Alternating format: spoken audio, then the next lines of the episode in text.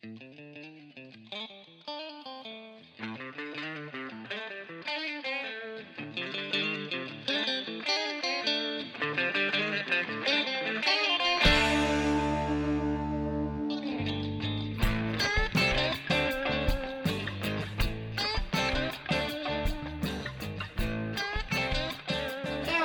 welcome to another episode of Olde Fart Sports. I'm your Olde Fart, Kevin Herbst, along with two young wet ones. We got Parker Huffman. Hey-o. And we got Rory Neuenhausen over there. Neuenhausen. Why do I always throw that N? I don't know, man. no, no, but how you doing, guys? I'm doing fine, Rordog. It's been an exciting week, and I tell you what, we're looking forward to today's episode. Yeah. We're going to be talking with Rich Jensen. Rich Jensen has been on, uh, well, he's been on a roll for many years, and that's uh, a role that's taken him uh, around a couple of different mats, including out at Clackamas Community College. Uh-huh. Uh, he ended up in a championship uh, wrestling episode on the mats in Minnesota, and Rich also was a, well, he was the topic of a thirty for thirty by E S P N, so, and also the author of a book, the uh, proprietor of a, a thriving business, if you will, and uh, he's been nothing but a joy to talk with and learn more about over the last four years for myself. So, Rich, how you doing, sir? Good. How you doing, man? Thanks for the call. Not too bad. We're uh, I'm the Olde Fart, and I've got my two wet ones here with me. I got PHuff on one side and Rordog on the other. So we're gonna give you a. Uh, We're going to take you to the mat and see how you do against three guys. How's that? I, I love it, man. You know, that that's great. Yep, an Olde Fart got back on the mat. Yeah. Everybody look out. Yeah, I'm telling you. Hey, Rich, uh, we have all watched the episode, and uh, we pretty much are just going to let you rip and, and roar on it. And, uh, of course, with Rordog being here, that's apropos. But, but, yeah, just go ahead and give us your story. Sure, you bet. Yeah, it's it's already a rare, uh, very rare story. You know, a thirty-eight-year-old makes a comeback in college in wrestling, you know, mm-hmm. or any sport for that matter. Sure. Um, but, uh, you know, I was a wrestler in high school, and, you know, I loved the sport. It was something that really helped me stay focused, gave me motivation, and really kept me engaged in school. And I think wrestling became the vehicle that helped me get through high school. Mm-hmm. I mean, that was the that was the uh, the secret medicine for me. When I but when I graduated, I felt a little lost and and uh, without without that team environment. And I I went off uh, fishing in Alaska, and you know, a young kid with uh, low self-esteem and nothing, got up there with all the manly men and a um, a culture and a lifestyle that's just really really tough. And um, there was a lot of money, fast, and. And a lot of drugs and a lot of alcohol up there. Something that and, I uh, never thought about until I saw the episode the other day. And sorry to, to butt in on you there, Rich, but uh, a lot of us have seen the episodes of The Deadliest Catch. Is that yep. something that is a real-life episode in the way you saw things? And did you know any of the people that we see either on the show or in past episodes? Yes, I know some of the boats that are in there. As far as the seamen and the deckhands and all that, uh, those names and faces have changed, but I know some of the boats, you know, because I fished the Bering Sea. Sure. I fished commercial king crabbing. I know, uh, and it's exactly like that. It's um, it's a lot of, and back in the early uh, early uh, nineties, there was a lot less regulations, and you could fish longer and harder and catch more crab and fish. So it was a tough, tough lifestyle at that time. A lot less regulations than there are today. And what you don't see behind the scenes is some of us got caught up in drugs, you know, and I, w- I personally was one of them. It's my story that I talk about. You know, I got, uh, got under the web of addiction and, and, uh, you know, a lot of money and a lot of drugs, and found myself in a very tough spot for a lot of years because I couldn't figure out how to get clean. I couldn't figure out how to get my feet on, on the ground. You know, once I got rolling and, and started using drugs, the world changed for me. You know, it took me down a rabbit hole for twenty years. And uh, over that twenty years, you know, I fished five or six years and then I was pretty unemployable because I was so loaded all the time. Mm-hmm. And I spent twenty years in and out of jail and prison and homeless. And, you know, my life was a disaster. And, um, you know, it's a, it's a, it's a beast. Um, But, uh, you know, there's there's an end to everything. There's a bottom to everybody. You know, there's a point in your life where you realize that there's not much lower you can go. Sure. I, two thousand three, I went to prison for a year. I got out and, and I was um, paroled to the Salvation Army homeless shelter at thirty-four years old, mm-hmm. with uh, the clothes on my back. And, and, uh, you know, it, it, it was a really, really humbling time in my life. It was a very eye-opening moment. And what I realized was that if I kept going down that road, I was going to end up in prison for a long time. And uh, I was able to get sober that in the, at that homeless shelter. I've been sober seventeen years now, guys. Um, That's awesome. That, Good for you. That was that was a defining moment. Was uh, was realizing that, you know, um, addiction was beating me down. I was gonna if I continued, I was gonna be dead or in prison for life. And I knew that that. Uh, You know, I had some good that I could do in the world. I knew that there was a better life out there. Um, and if I could uh, beat the addiction side of it, I figured I could go on and, and have a pretty decent life still. I wasn't, I was thirty-four. I was still young. I was, um, but what I did is I got some help. I went to treatment, got into some, uh, some mentoring programs and twelve step, and I made a run at it, guys. I stayed sober for two or three years. And then I got to thinking about what I needed. You know, I had a void inside of me uh, that I'd missed that boat to college, that I missed the college competition when I went off fishing. And, and, you know, it was like, if I could be, if I could go get an education and if I could be part of an organized wrestling team again, I knew that my life would get better. And uh, deep down, I knew that wrestling would be the vehicle that was going to help me not only stay sober, but I was going to fill that void inside of me, that, that what if, what could have been, and, and that has been, and those dreams I dreamed about so many times in that jail cell, about being in college and being on a team. I get I get choked up because I spent a lot of years wasted, man. I've lived with a lot of regret, sure. Kevin. Sure. But, uh, you know, I was fortunate enough to not only get clean, but um, go back to college at thirty-seven years old and talk to the coach and the athletic director and say, I want to be on your wrestling team, you know? And uh, everybody thought I was kind of nuts, and nobody thought I had a chance at even making it through a couple weeks, let alone through a season or, or, or even making the team, you know, the lineup. Nobody believed you, but the most important thing is you did. Real quickly, want to let all the people in the listening audience know that we're talking with Rich Jensen. And if you're unfamiliar with the story about Rich, all you need to do is just go ahead and, and uh, look on YouTube, and you'll be able to find Rich's story. And uh, it's one that he's going to continue to tell us as we have him on the air. But his name is Rich Jensen, and it's J E N S E N. And uh, I've known Rich for about four or five years now. And uh, once I learned about his story, I've become enamored with the guy. And uh, uh, just continue letting us know what's going on, Rich. Appreciate it.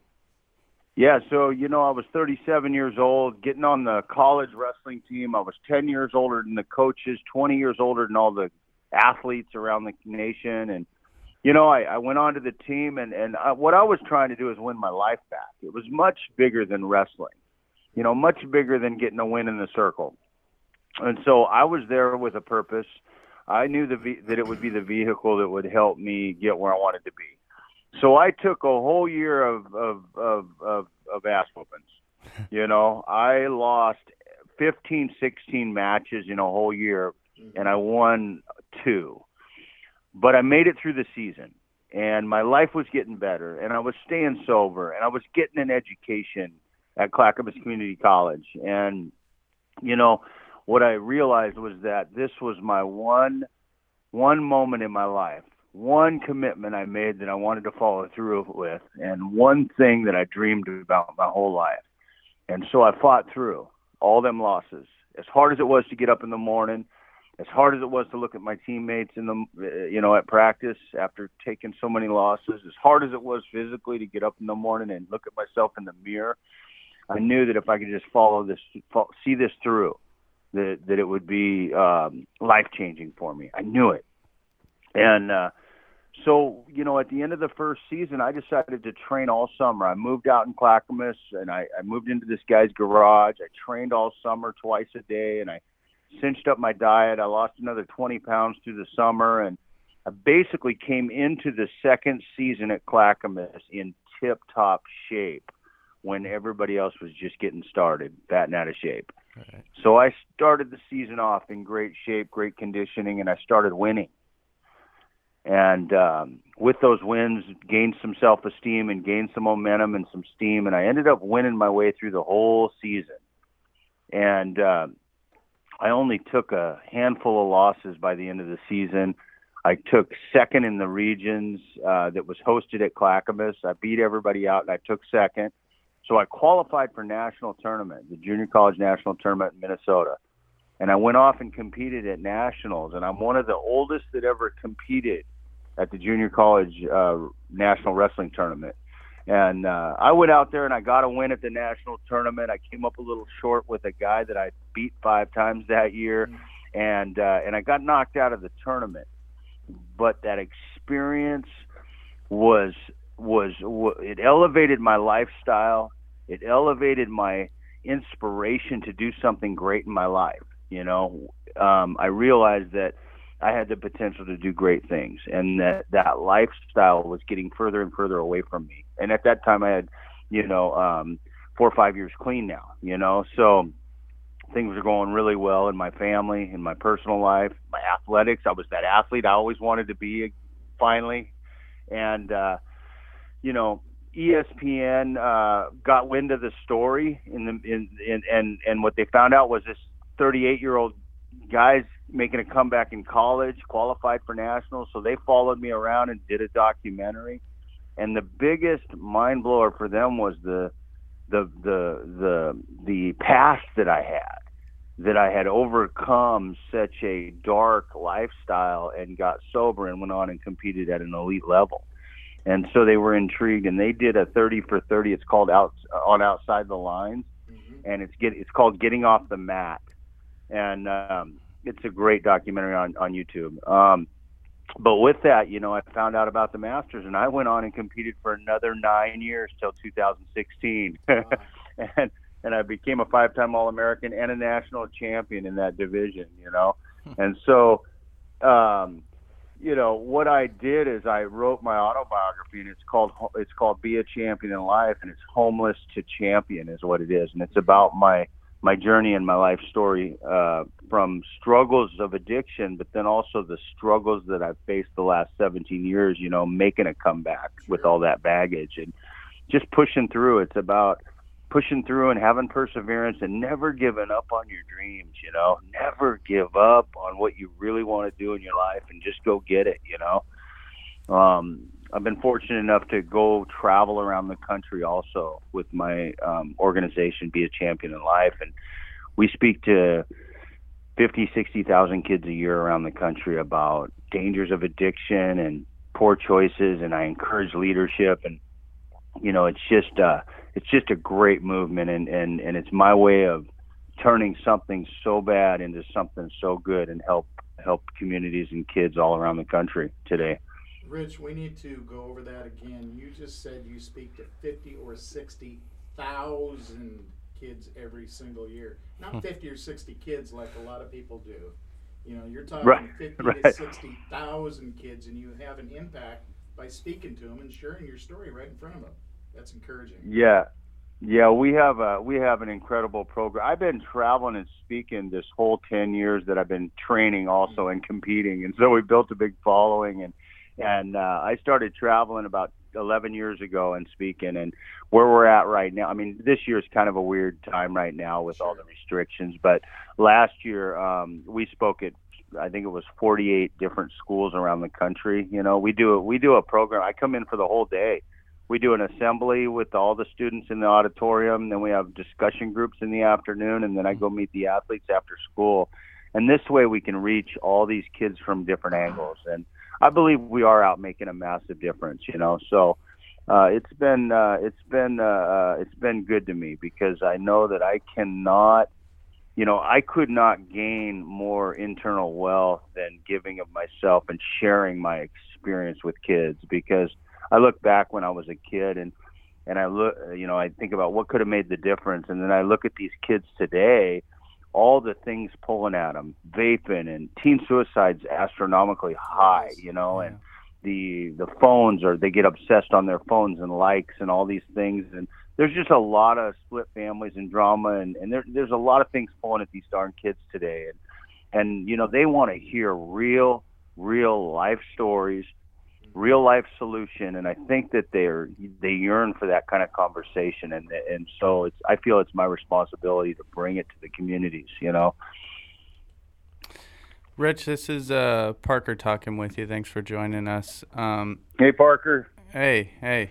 It's nice to meet you. Uh, I came into your shop uh, last year with Kevin, so I just I just wanted you to you know talk a little bit about, you know, obviously you're doing all these speaking engagements, but also, you know, the business that you own and operate, and uh, a little bit about your book as well. You know, I know it's something that you took a, a lot of time to craft, put a lot of thought into, and made sure it was something, you know, that, that you're really proud of. So uh, talk a little bit about your shop and and also your book, when that came out, and where people can get it. Hey, I appreciate that, Parker. Thank you. Yeah, and I do have a small local automotive repair business. It's called Affordable Car Doctor. And, uh, you know, we're on our tenth year here in Portland. I've got a couple employees and myself. And when I'm not traveling, I'm down there trying to uh, to take care of our local community and their automotive needs. You know, it's Affordable Car Doctor. Great, great little business. I have a great, loyal customer base. And, you know, I created that shop the same way I've found success in my personal life and everything else I do. It's about integrity. It's about being true to self. Um, and as far as my book, I, you know, Parker, it's my best work yet. You know, I spent ten years trying to get it just right and trying to, trying to share the, the, the real, real message in it that, that would uh, have a really broad audience, and, and that it, it, it that, that it would touch everybody's life in some way or another, you know. And I get really intimate, honest, and vulnerable in my book, and I talk about a lot of things about life and my family and how drug addiction affected the people around me, and then also, you know, how I got sober and how I went on to find some success and become a champion, you know, becoming a champion in life, and the, the kind of things that I use to help keep me motivated. Um, but I, um, I wrote it in a way, it's two hundred pages. I spent ten years doing it. It was from a thousand page script, and I got it down to two hundred specific pages that, that really, um, anybody can relate to. And I wrote it so that kids could read it. Um, and they could, it could be discussions in classrooms. In fact, their school's already buying class sets for their classrooms to read chapter by chapter and discuss. And, um, so it's been a, um, it's been an exciting, I mean, this is a tough time for everybody. The COVID in the last eight months, my speaking business is shut down until we get to the other side of this, sure. But I've been fortunate enough to do a few things to let our followers and let people know that uh, we all need to stay hopeful, that Be a Champion's alive and well. I got I, I published my book during this. I also got our tour bus all wrapped up beautifully with some of our sponsors and Be a Champion on it. So we've done a couple of big things to really let everybody know that we're not done yet. We're still moving forward. And uh, I'm going to try to figure out how to navigate in the corporate world, corporate leadership world, because they need to hear my message as much as the kids do. Sure, you betcha. Hey, Rich. I think I can bring a lot of value to them. I, I know that you can, and it's been a pleasure to uh, kind of watch your growth. I mean, you've. Yeah. I remember, uh, you know, four years ago when I uh, came across your shop, and now just going there and uh, the friendly attitude that uh, that you and the other two guys have there, it's outstanding. And just keep doing the good work, and I can't wait for you to hit back on the road next uh, next spring. So. Yeah, I appreciate it, man. I'm excited about what you guys are doing, and I really appreciate you guys bringing me on. You know, I'm an old fart too, old old ath- I'm an old athlete myself. I was just, uh, I was just, uh, just hard enough to go make a comeback at an old age. There we go. Well, you never birds. It was so. it, it was the the mo- it was the best experience I could have ever ever done. It reshaped my life. It put me in a position to be that guy that I always wanted to be. You know, that athlete that I that, that, that I was as a kid. Now I'm an athlete. I'm a coach. I'm a mentor today, and and and I just love what I do. And I'm just thankful that wrestling was the key recipe for me to to really get through the hard times and get where I wanted to be and, and be where I'm at today. You know, needed yeah. sports, needed, and these kids need sports today, you know, mm-hmm. and it's an unfortunate time for them all, you know, because sports, you know, is, is the key recipe for a lot of the kids, because that's where they're getting a lot of their mentorship is from their coaches and their guidance and stuff. So in school, you know, structure. And so this is going to be a tough time when we bounce out of this. I think kids are going to struggle a little bit. So I'm hey, um, uh, hoping I can get through this and start reaching some more kids, Kevin. You got it. Hey, Rich, it's, uh, it's Rory, the uh, the third fart here with Olde Fart Sports. Um, you talk hey, about – how's it going? Uh, you talk about Good. wrestling, and uh, what do you think? Why do you think wrestling sets the other sports apart? You know, why was that wrestling?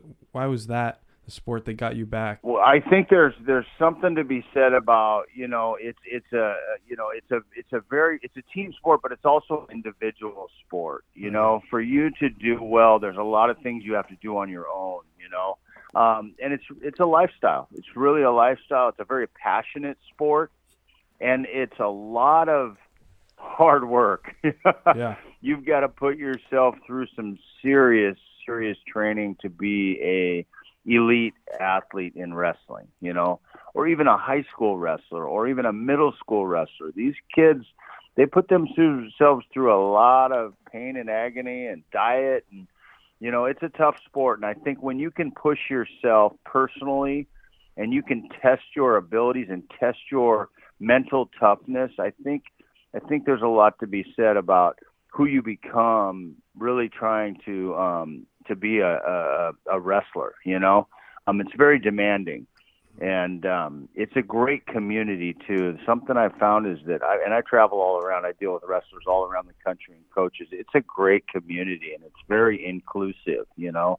And um, for me, what I found was acceptance, and I found being a part of and and, and almost like a family, you know.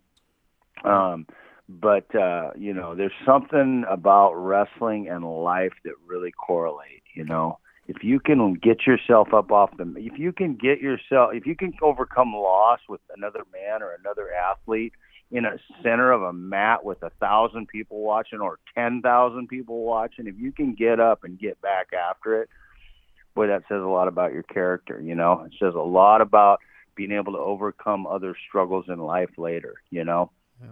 So I think it sets a tone. It helps these young athletes really get prepared for life, you know. Rich Jensen, you're a champion in everybody's book, and uh, I'm sure that everybody will be able to recognize after they see your YouTube special, the thirty for thirty E S P N special, if they've not seen it. That's that's just the beginning of what you have done and will do. So we appreciate you spending some time with us uh, on this rainy night here in Portland. Thanks a lot, Rich. Thank you, Kevin. You betcha. Thanks, Rich. Rich Jensen, there you go, guys. Uh, you know, one of the things that was going to kind of talk to him about at the end after Rory's question, but he kind of answered it anyway. Uh, yeah. And that's when you are a wrestler, you not only have to think about what you're going to do next, it keeps your your mindset going. In baseball, in yeah. football, in basketball, you have a time to reflect what you just did or how you're going to make the next move.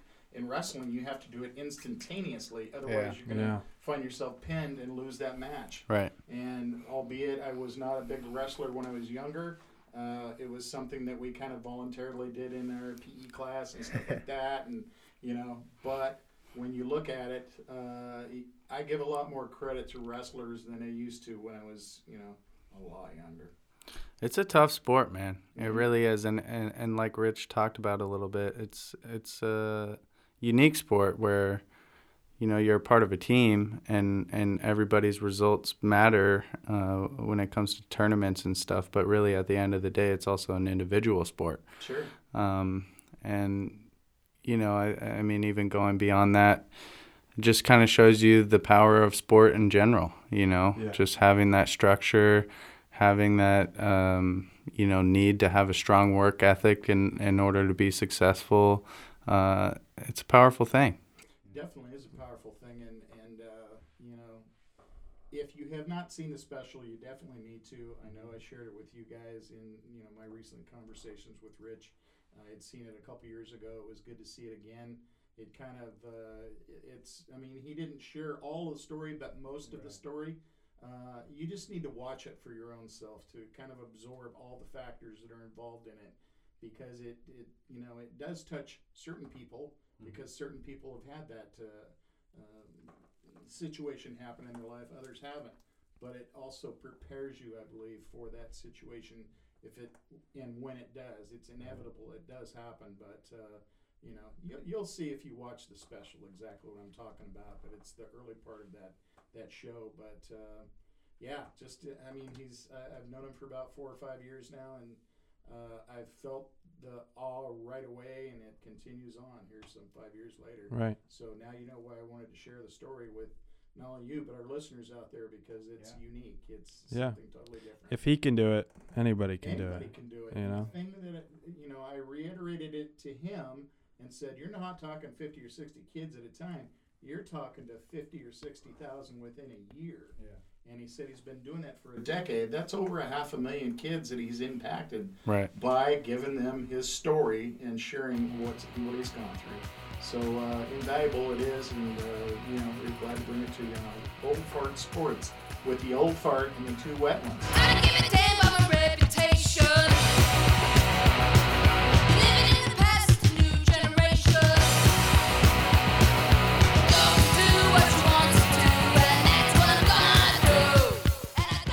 Hi folks, it's Podland's number one producer, Liam Flanagan, and I just want to let you know about sponsors. If you're a business owner or manager and you are looking for a great way to get your product out there, becoming a podcast sponsor is just that.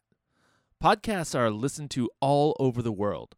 Podland has had visits from places like Kenya, Ireland, Australia, Vietnam, and almost all fifty states. What's up, Alaska? Don't you like podcasts?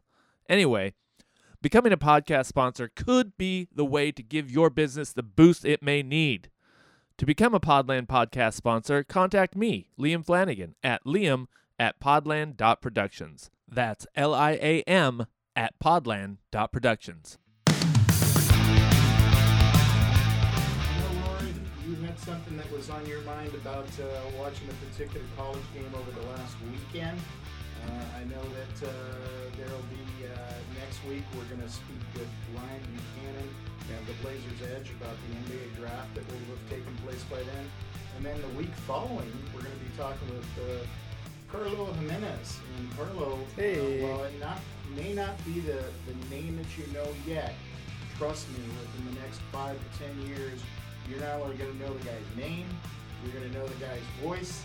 He has one of the most incredible sounds of an announcer that you'll ever hear. And, and the two of us, the three of us, had a chance to actually listen to him and meet him and get to know him. So the next couple of weeks, it's going to be some exciting times around the Fart Sports. So it's, it's the Olde Fart, the two young ones, and the wet ones. I think yep. you guys are excited too. Absolutely. Can't wait to get him on. Him, because, you know, he's, he's going places. Damn good. And, and Ryan as well. So yeah. I'm looking forward to that. So it should be a lot of fun. Absolutely. Man, this past weekend. It's not been your best weekend. I, I'm not an Oregon State fan, but I was watching a game. You're becoming one, I sense, though. I, well, I don't know if that's true, but... Uh, yeah, uh, yeah, they lost to the, to the Cougs. Um, two straight years in football, yeah. Anyways, I've got something to say, and I think it needs to be said. Football's been played for how many years now? Kev? A lot of them. A, lo- a lot of years, yeah. yeah. There's this one thing that people say all the time. Football is a game of inches. Yes. Is that is that true? It is. Well, and it should be the way it's played that it should be a game of inches. But I think you say no. Well, last week, Oregon State at University of Washington, there's a play at the, uh, I think it was the third quarter, end of the third quarter. It was the end of the fourth. End of the fourth. Yeah. End, of the, end fourth. of the game. Yeah. Well, almost at the end of the game. The Beavs, they're down at the goal line. They're at the four-yard line. It's third and one. Jamar Jefferson rushes up to the right side of the middle, He gets at least a yard, I at think. Least. At least. A at yard, least. Right? We all saw it on T V. The line judge comes up, puts the ball down, spots it, and he says fourth and inches. After, well, before they brought out the chains. They brought out the chains, yeah. Fourth and inch. Fourth they, uh, is a fourth and a inch, basically. Yeah, basically. Yeah. The very next play, they do the same thing, just flipped. He goes to the left up the middle. He gets at least another yard. At least a yard. At least another yard. And they call him short. They bring out the chains again. I mean, how old-fashioned is that? They you bring out the chains. He didn't progress an inch. That's what they I said. I think I know what happened. It was the two guys on the commercial that have the chains, and the one guy goes into the bathroom, the other guy goes in the bathroom, yeah. and locks you might... himself in the car. Did you use my shampoo? No, I didn't. Yeah, yeah, yeah. Okay, hey, Bob, I did use your shampoo. Yeah. That could be the factor. That could be it. Could be it. I just think that there's some technology out there, especially with Google Maps and, you know, the rest of it, G P S and navigation. They could put a chip in the ball and figure out exactly where the ball is and where, and someone up in the press box can yep. um, just say, you know, in the guy's ear on, you know, the referee on the field, hey, put it at the four yard line yeah. or wherever it is. Three and a Where, half. Yeah, three and a half. Yep. And they blew that call. And why I bring twice. up they blew the call twice. And why I bring up that game? It was so important, right? The the Beavs go oh and one in their first game, and then they go up to Seattle. They're trying to beat the Huskies, but the Huskies go down after that play, go what ninety or eighty yards, and yeah. then they kick a field goal. So they lost twenty-seven to twenty-one. They would have probably scored a touchdown with Jamar Jefferson. He's a beast. He would have scored a touchdown, would have kicked the field goal. They probably would have won the game twenty-eight twenty-seven. These kind of things should not be happening. I mean, it, how long have we been playing football? It's insane. We've been playing football for a long time, and there's been a lot of changes in the game, you know. When it, I mean, there's been a lot of changes in the game. And this one seems to be an easy one, and it's something that you and I, Rory, have been talking about for a while. It's you watch any football game, and it's something that people just accept and look past. But someone will have a run, someone will have a pass play that goes fifteen or sixteen yards, and some freaking forty-year-old chubby guy runs up from fifteen yards behind the forty-year-old, sixty-year-old. Yeah, old fart. I didn't say he was old, but it, whatever his age is, he's typically chubby. Yeah. And he runs up from fifteen, ten yards behind the play and just slaps the ball down. And everyone just accepts it. Like, he doesn't know. Like, he's just looking and giving a guesstimation as to where that was. And it can have such a big impact on the game, especially late in the game, and that's what we saw this last weekend. Well, and, you know, all the times that, you know, we've all seen little incidences like that kind of make the games what they are, unpredictable. But in this yeah. day and age, you accept a bunch of other stuff. Instant replay, you know, um, we have the technology where you can see the, the, the first down line, the yellow yeah. line. We got freaking pylon that was cams. A, that was a while ago. We got pylon cams. Yeah, but they've also said recently, yeah, you can't really take that yellow line for being the truth. And right. But it's good for the viewer. You don't see it until, you know. But I, I do agree that there's a lot of times and a lot of instances where these officials and everything, and they put the ball in the wrong spot and do all that. And, yes, it is a game of inches. And if you fall short at the one end, it does nothing but piss you off, and if yeah. it uh, falls yeah. the other way, it makes you nothing but happy. Uh, you know, one of the things that I've noticed lately is having watched a lot of old fart type sports events, uh, we'll stick with football, is that when you look at N F L highlights of N F L games gone past, yeah. you know, the running back in the backfield is no more than four yards back. Now they're seven yards back. Mm-hmm. Before, it used to be where you had one offensive lineman in nineteen sixty-four. His name was Bob Brown, who weighed three hundred three pounds. Now there's so many of them. And, you know, uh, the physique, the, the muscular build of all these players, the speed, uh, you know, maybe the, the nuances of the coaching and everything. It makes so much so much of a difference, I think, than before. But then again, it could be just the way I see things. But, yeah, and um, I know a lot of officials in basketball and baseball and and, and volleyball. Um, going to school, I was involved with sports all, all the time. So these officials, they're put in a bad spot, really. I mean, they're trying to do, sure. they're it's doing tough. the best they yeah. can. They're doing really a really great job. But and to put we ne- we have to remember too, Rory, is that they never play a home game. Every single game for an official is a road game because right. it doesn't matter this side or the other side. Neither team likes them. Yeah. I know. Sorry. Yeah, no, but they're doing the best job they can. But it's it's kind of like we have this this information and we can get this information and we just choose not to. Yeah, we just choose not to, and why? I, I just I just don't get it's it. Like, it's kind of like the strike zone in baseball. Right. I mean, we're still doing it. We're still leaving it to a person to decide what's a ball and a strike. Well, I mean, it was even a few years ago they decided to allow replay.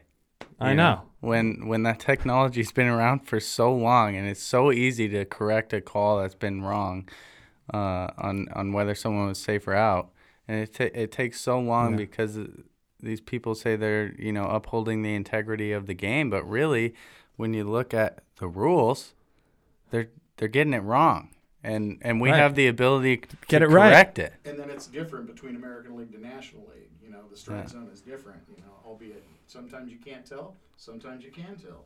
Yeah. But I don't know. Yeah, if we're trying to yeah, if we're trying to create a fair game for everybody, right? I mean, you you think you want to do that?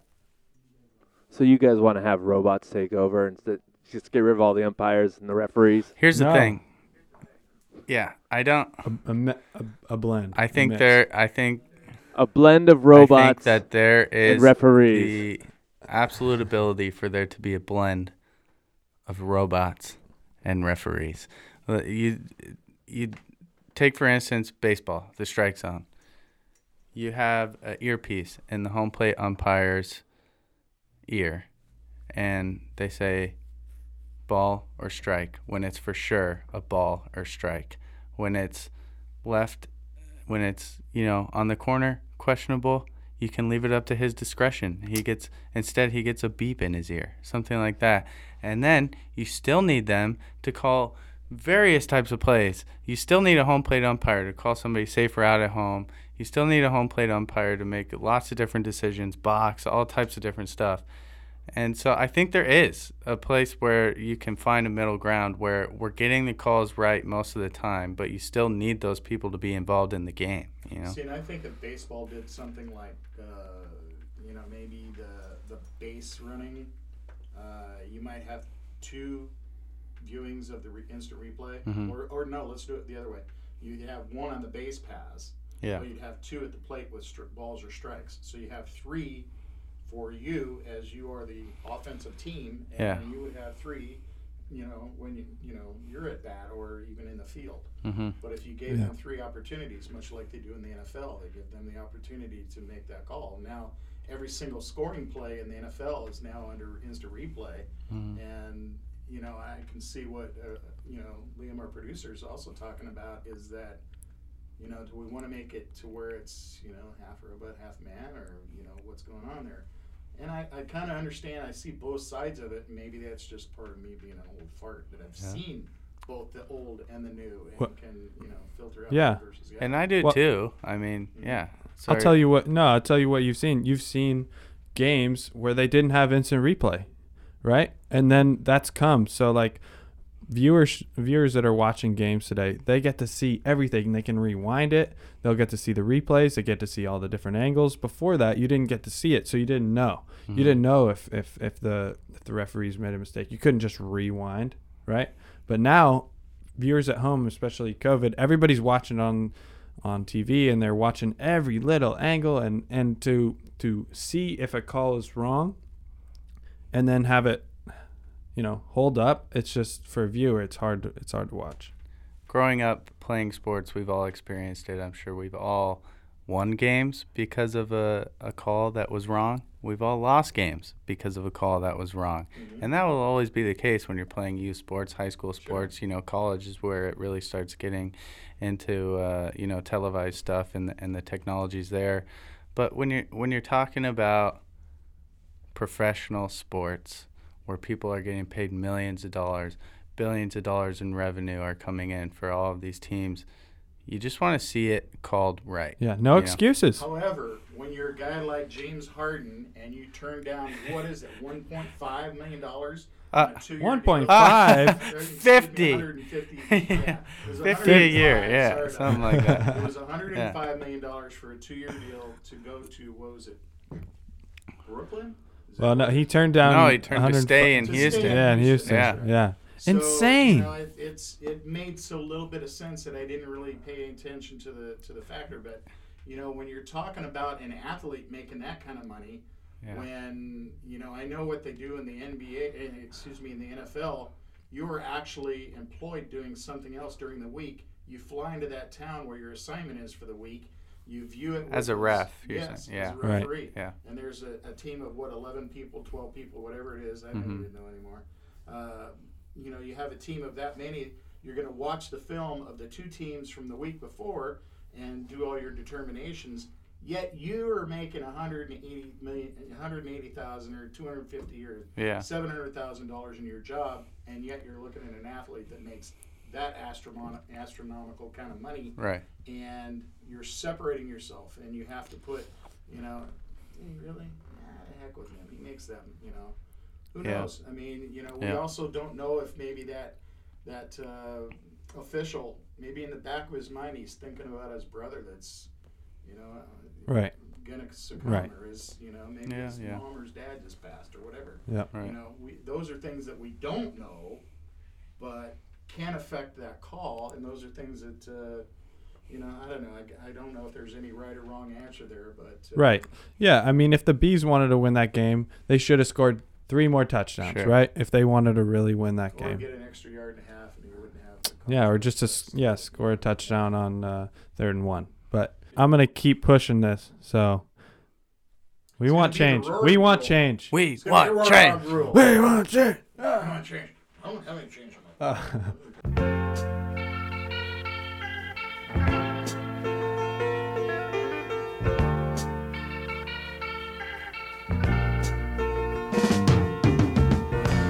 Working together, we can make a change. Working together, we can help better things. And we're up and rolling again. Rolling, rolling, rolling, rolling. Uh, like you were last week, Park. You've been on a roll, buddy, man. You got it going. I'm I'm feeling pretty good about what yeah. I've been doing. Uh, feeling last, it? Are you feeling it? I know it? What's happening. I saw it. You were looking over Rory's shoulder. Yeah, it's really all Rory, but... Um, Yeah, I didn't. I didn't want to give that up, but you gave it up. Sorry, I didn't mean to. Um, but yeah, I mean, last week was another good week. It would have been a great week, uh, if not for a couple of minor things. But uh, yeah, we'll get into no it. Broken legs had a, any effect on any of this? I don't. I don't think so. Or no, it was more uh, Hail Marys and oh. you know. Stuff like that. But. Is there a certain person at this table who might be a little upset at that? Don't. There could be. Yeah. Nope. Not yeah. anymore. Moving on. There you go. That's good. But uh, yeah, so week ten, my first game of the week was the Houston Texans at your Cleveland Browns. I said uh, I was a little bit concerned about the three and a half point spread, but I was going to take Cleveland. And if they didn't pull through, I, w- I was going to lose a significant amount of faith. Uh, what happened? They won ten to seven.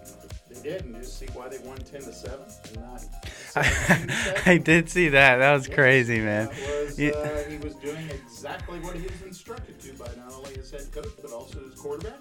Whatever you do, slide. It was slide. He got out of bounds because he was going to go in for a touchdown. Right, he was by himself. And he goes, if I do that, they could come back and score. Yeah. If I don't, we can kneel twice. And it was smart. It was I mean, smart. Very intelligent football. Yeah, but uh, you imagine having Chubb on oh fantasy. Oh my gosh. Either fantasy or like with you know. Your yeah, yeah, yeah, you know, exactly. Uh, yeah, it would have covered the spread. Would have covered the spread. And, and yeah, personal stats. For sure, at the end of the year, if he's one touchdown away from like five hundred thousand dollars, yeah, yeah, yeah. man, he's gonna be. Mm. Yeah, but uh, yeah, so they won ten to seven. I took them on the money line, so we got that one. Uh, San Francisco forty-niners playing at the New Orleans Saints. A real shame to hear about Drew. Five broken ribs and a collapsed lung, and if I'm not mistaken, he finished the game, right? He didn't finish the game. Oh, okay. He did go back. He played game, after. He finish it. He ended okay. Up yeah. Yeah. With, uh, uh, Peyton, yeah. Sean Payton. And then, uh, you know, but the guy's tougher than I've ever given him credit for being. Like, that. Super tough. Especially this stage role, in his career, yeah, you know. fifty-eight years old. I think sixty-eight. Yeah. Do you see the the medical team that he's got with him at home? You see that photo? All, well, all of his kids were around him, and yeah, it was, it was a funny picture. San Francisco at the Saints. I took the Saints on the nine and a half point spread, mm-hmm. and uh, they covered twenty-seven to thirteen. So two for two. Uh, game three, we had the Los Angeles Chargers playing at the Miami Dolphins. I was a little bit afraid of the spread, even though it was two and a half points. I took Miami on the money line. They ended up winning by eight. So, uh, ding, three for three. Number four, Minnesota Vikings at the Chicago Bears. And I took Minnesota again on the money line, despite a, a two and a half point spread. Would have would have uh, covered the spread, but uh, they did win, nineteen to thirteen. And then uh, we get to the Buffalo Bills playing at the Arizona Cardinals. Uh, what a play at the end of the game. That was uh, definitely unexpected, definitely exciting to watch, and they won that game on a Hail Mary. I had Buffalo. Um, the spread was actually Arizona minus one, and I took Buffalo on the money line. It was looking good, and then the old Hail Mary. So I didn't get that one. Four for five on my individual games. I was really excited as well about my five-way parlay. And some unfortunate circumstances. Got Green Bay, got New Orleans, got Pittsburgh, got Las Vegas. Didn't get Baltimore. And that was a, another interesting game. Uh, there was you a lot see of the, rain this week. That rain was unbelievable. Oh I mean, it was. It's literally like when you're watching a movie and it's just dumping, and you're like, it doesn't rain like that anywhere. But that's how it was. It was, it was insane. Yeah. It's a lot of drop balls. Oh, my God. So, yeah, five-way parlay didn't go through, but four for five on the individual picks, four for five in the parlay, even though that doesn't mean anything. So, overall, I'll take it. It was, it was not a bad week, but... Uh, you know, and, and let's let everybody know that, mm-hmm. uh, you know, you play at your own risk. Absolutely. But... No guarantees here. For what you're doing and the amount of games that you're going with your parlay of five... Yeah. You know, uh, people maybe need to be selective of the picks that you're offering. Sure. Because if they were right on the four games that you did pick right, mm-hmm. they'd be sitting on a fat wallet. Yeah, I'm giving you five that I think will go through. But if you want to go for three, I bet. I mean, there's still probably a few situations where you could go three, four-way parlay and still be at, uh, you know, plus something on the odds. So, uh, yeah, think about that. Think about that if you're out there listening. But, um... I got week eleven all ready to go as well. Okay. Week eleven? Oh, my God. Week no, eleven. Isn't it already? It's crazy, isn't it? It's nuts. Yeah, getting ready for the playoffs soon. But uh, I'm going Miami again. We're gonna we're gonna do Miami again. Miami Dolphins playing at the Denver Broncos. Could be a little bit interesting. Don't know what the weather's going to be like. Uh, probably should take that into consideration, but I didn't. I think Miami is playing well. Uh, you know, Mile High could be a factor, but I like Tua. I, I was questioning the decision when it first happened, but I like Tua, and I'm going to take Miami on the spread at minus three and a half for that game. Well, and it kind of looks like Drew Locke's playing on the string. Yeah. They're actually just letting him go, and yeah. Yeah. whatever happens or doesn't is sayonara at the end of the year. Right, right. So, yeah, I'm taking Miami, minus three and a half at Denver. Game two, I got the Kansas City Chiefs at the Las Vegas Raiders. Last time these guys played earlier in the season, the Raiders were at Kansas City, and they, they won. That was that was kind of a shocker, I think, to a lot of people. But did you hear about the uh, circling wagons around the stadium after the game was over? The uh-uh. bus driver for for the uh, Raiders yeah. drove around the circle, you know, circle around the stadium.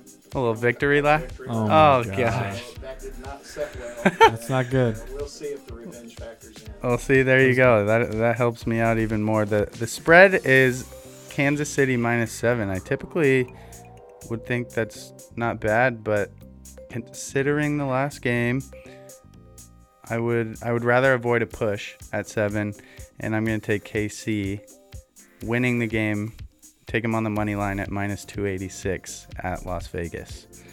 Uh, game three, we got the Los Angeles Rams at the Tampa Bay Buccaneers. Similar situation.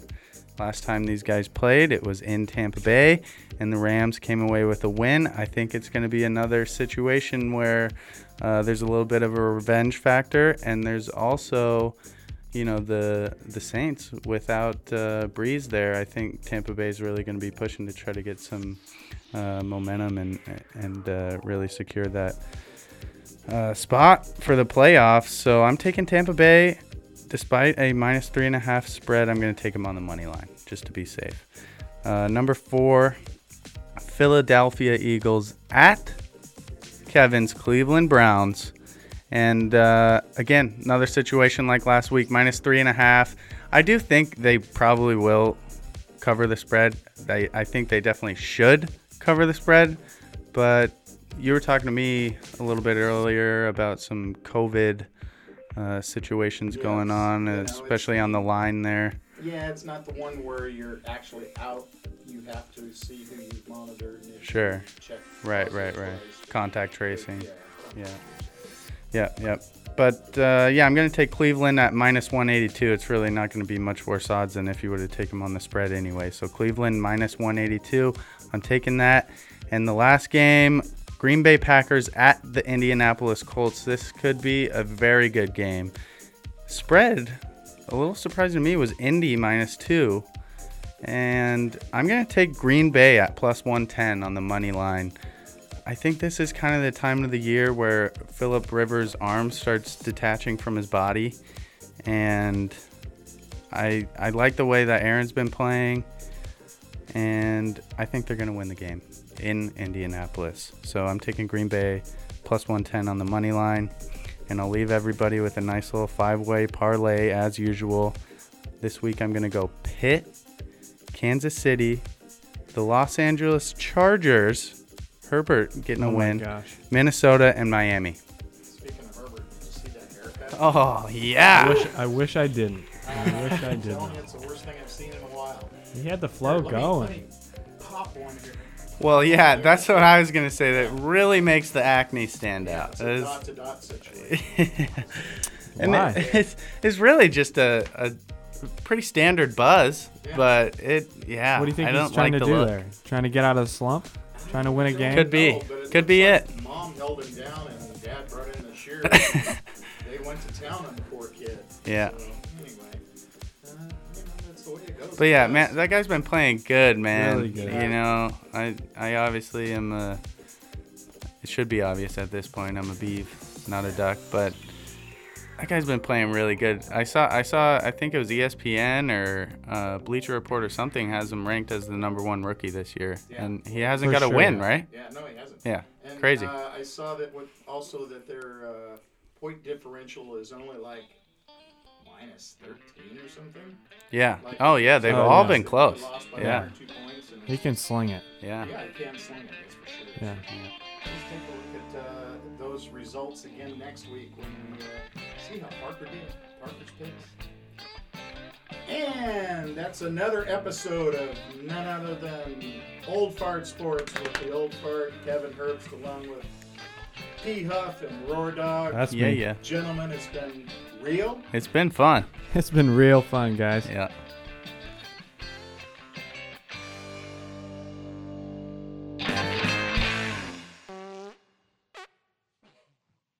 This has been a Podland Productions production, recorded at Downstairs Studio in Portland, Oregon. For more information on Podland and for more Podland podcasts, go to podland dot productions. While you're there, subscribe to the email newsletter for sneak peeks, giveaways, and more. Thanks for listening. Podland Productions.